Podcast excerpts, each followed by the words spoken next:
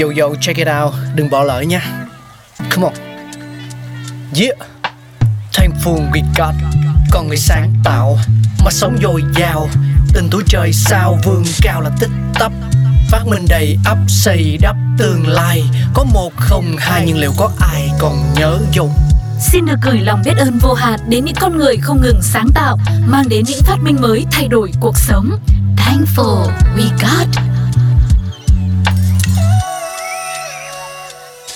Hello, xin chào mừng tất cả quý vị và các bạn đang quay trở lại với Pladio cùng với chương trình Thankful We Got.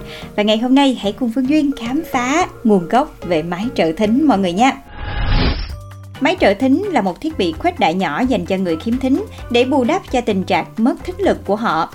Lịch sử phát triển của nó có thể được chia thành 7 thời đại sau: kỷ nguyên thu thập lòng bàn tay, kỷ nguyên carbon, ống chân không, bóng bán dẫn, vi mạch tích hợp và kỷ nguyên vi xử lý và máy trợ thính kỹ thuật số. Máy trợ thính sớm nhất và thiết thực nhất của nhân loại có thể là bàn tay của chính người khiếm thính. Đặt lòng bàn tay gần tai để tạo thành hình sừng bán nguyệt, có thể thu âm tốt, mặc dù hiệu quả thu được của phương pháp này thì chỉ khoảng 3 decibel thôi và nó không phải là một thiết bị trợ thính theo nghĩa hiện đại, nó là một phương pháp trợ thính tự nhiên và cho đến nay thì chúng ta vẫn có thể thấy một số người cao tuổi sử dụng lòng bàn tay để có thể thu thập âm thanh trong khi lắng nghe người khác nói. Nhiều loài động vật có vú, có đôi tay khổng lồ nên thính giác của chúng tốt hơn nhiều so với con người. Và lấy cảm hứng từ bộ sưu tập âm thanh của lòng bàn tay, một số người quan tâm họ đã phát minh ra những thiết bị cơ học đơn giản với nhiều hình dạng khác nhau, ví dụ như là kèn tai từ sừng hoặc là coi vít bằng gỗ rồi ống nghe vân vân và vân vân. Vì mọi người cho rằng ống nghe càng dài thì hiệu quả thu âm càng tốt, cho nên một số ống nghe có thể dài đến hàng chục cm, thậm chí là hơn một mét luôn. Nó trông có vẻ khá là buồn cười và nực cười, nhưng thật sự nó giúp cải thiện thính giác của những người khiếm thính. Đồng thời, người nói cũng luôn được nhắc nhở là phải nói càng to càng tốt. Máy trợ thính cơ học đơn giản này đã được sử dụng hàng trăm năm, nhưng mà mãi đến thế kỷ thứ 19 thì nó mới dần được thay thế bằng máy trợ thính điện thoại bằng than. Đến năm 1878, một nhà khoa học người Mỹ tên là Bell đã phát minh ra máy trợ thính bằng than Đài Loan. Máy trợ thính này được lắp ráp từ microcarbon, tai nghe, pin và dây cũng như là những thành phần khác. Rồi đến năm 1890, một nhà khoa học người Áo tên là Ferdinand Alt đã sản xuất một loại máy trợ thính dạng ống mới. Đến năm 1904 thì Hans Demon người Đan Mạch và Rex Hutchison người Mỹ, họ đã cùng đầu tư sản xuất hàng loạt máy trợ thính. Rồi vào những năm 1940 đã có hai loại máy trợ thính, dẫn truyền không khí và dẫn truyền qua xương. Máy trợ thính trong thời kỳ này đã được phát triển và cải tiến rất nhiều về công nghệ. Mặc dù đáp ứng được nhu cầu của một số người khiếm thính, nhưng chúng vẫn còn rất nhiều những khuyết điểm như là quá ồn, công kênh, không dễ mang theo. Rồi đến năm 1920, sau khi ống chân không là Terminal X, ống điện tử cathode nóng ra đời, thì máy trợ thính ống chân không đã xuất hiện.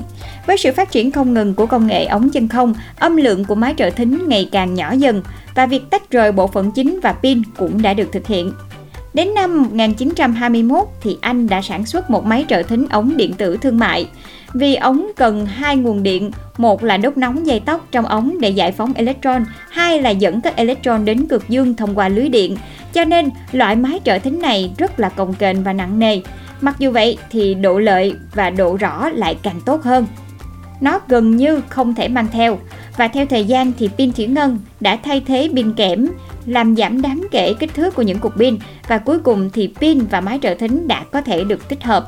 Trong chiến tranh thế giới thứ hai thì các vật liệu kỹ thuật mới như mạch in và tụ điện gốm cũng xuất hiện đã làm giảm đáng kể âm lượng của máy trợ thính tích hợp để máy trợ thính có thể được mang đi khắp nơi và dần dần thì máy trợ thính cũng đã được áp dụng những kỹ thuật như là các đỉnh là PC và nén điều khiển độ lợi tự động là AGC.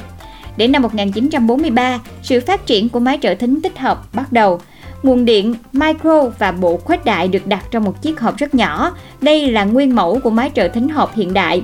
Cùng năm thì Đan Mạch đã thành lập hai nhà máy sản xuất hàng loạt những máy trợ thính, một là Oticon và một là Dynavox.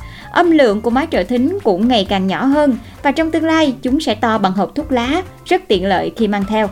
Đến năm 1948, khi mà chất bán dẫn bắt đầu ra đời, thì các kỹ sư điện tử đã lập tức áp dụng công nghệ bán dẫn vào máy trợ thính và đã đạt được kết quả tốt hơn. Việc sử dụng một phần linh kiện bán dẫn có thể làm giảm thêm âm lượng của máy trợ thính.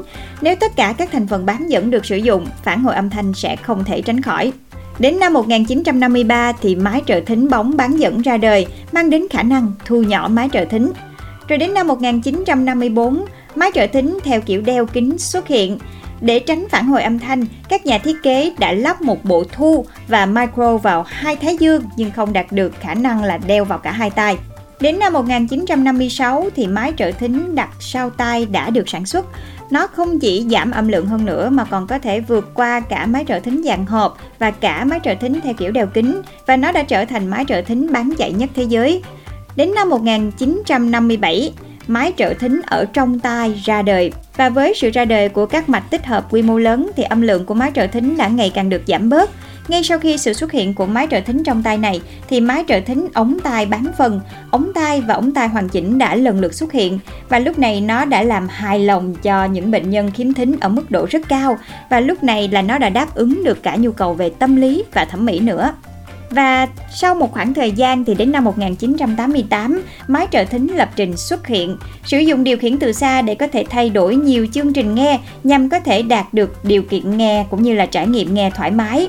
Và chiếc máy trợ thính này có thể sử dụng với rất nhiều những chế độ nghe khác nhau trong cuộc sống hàng ngày, cũng như là thậm chí có thể sử dụng trong môi trường ồn ào mà âm thanh thì vẫn rõ hơn. Và trong những năm gần đây, máy trợ thính kỹ thuật số đã được phổ biến rộng rãi hơn với khả năng xử lý tín hiệu cực kỳ mạnh mẽ, cũng như mang lại nhiều sự lựa chọn hơn. Sau hơn 100 năm thăng trầm, ngày nay máy trợ thính cũng có nhiều hình dạng khác nhau như là trong tay, sau tay, hộp rồi theo dạng kính hay là kẹp tóc, thậm chí là bút và cả những loại máy trợ thính không dây. Hiệu quả của máy trợ thính cũng đã được cải thiện đáng kể. Và các nhà sáng chế tin rằng trong tương lai gần, kích thước của máy trợ thính sẽ ngày càng nhỏ hơn, chức năng của chúng thì sẽ ngày càng mạnh mẽ hơn và chúng sẽ mang lại thật nhiều lợi ích cho những người kiếm thính. Và vừa rồi là nguồn gốc phát triển của những chiếc máy trợ thính. Nếu các bạn cũng có những thắc mắc xung quanh cuộc sống của mình thì đừng ngần ngại gửi về cho Pladio nhé. Còn bây giờ thì xin chào và hẹn gặp lại trong những số Thankful We Got tiếp theo. Pladio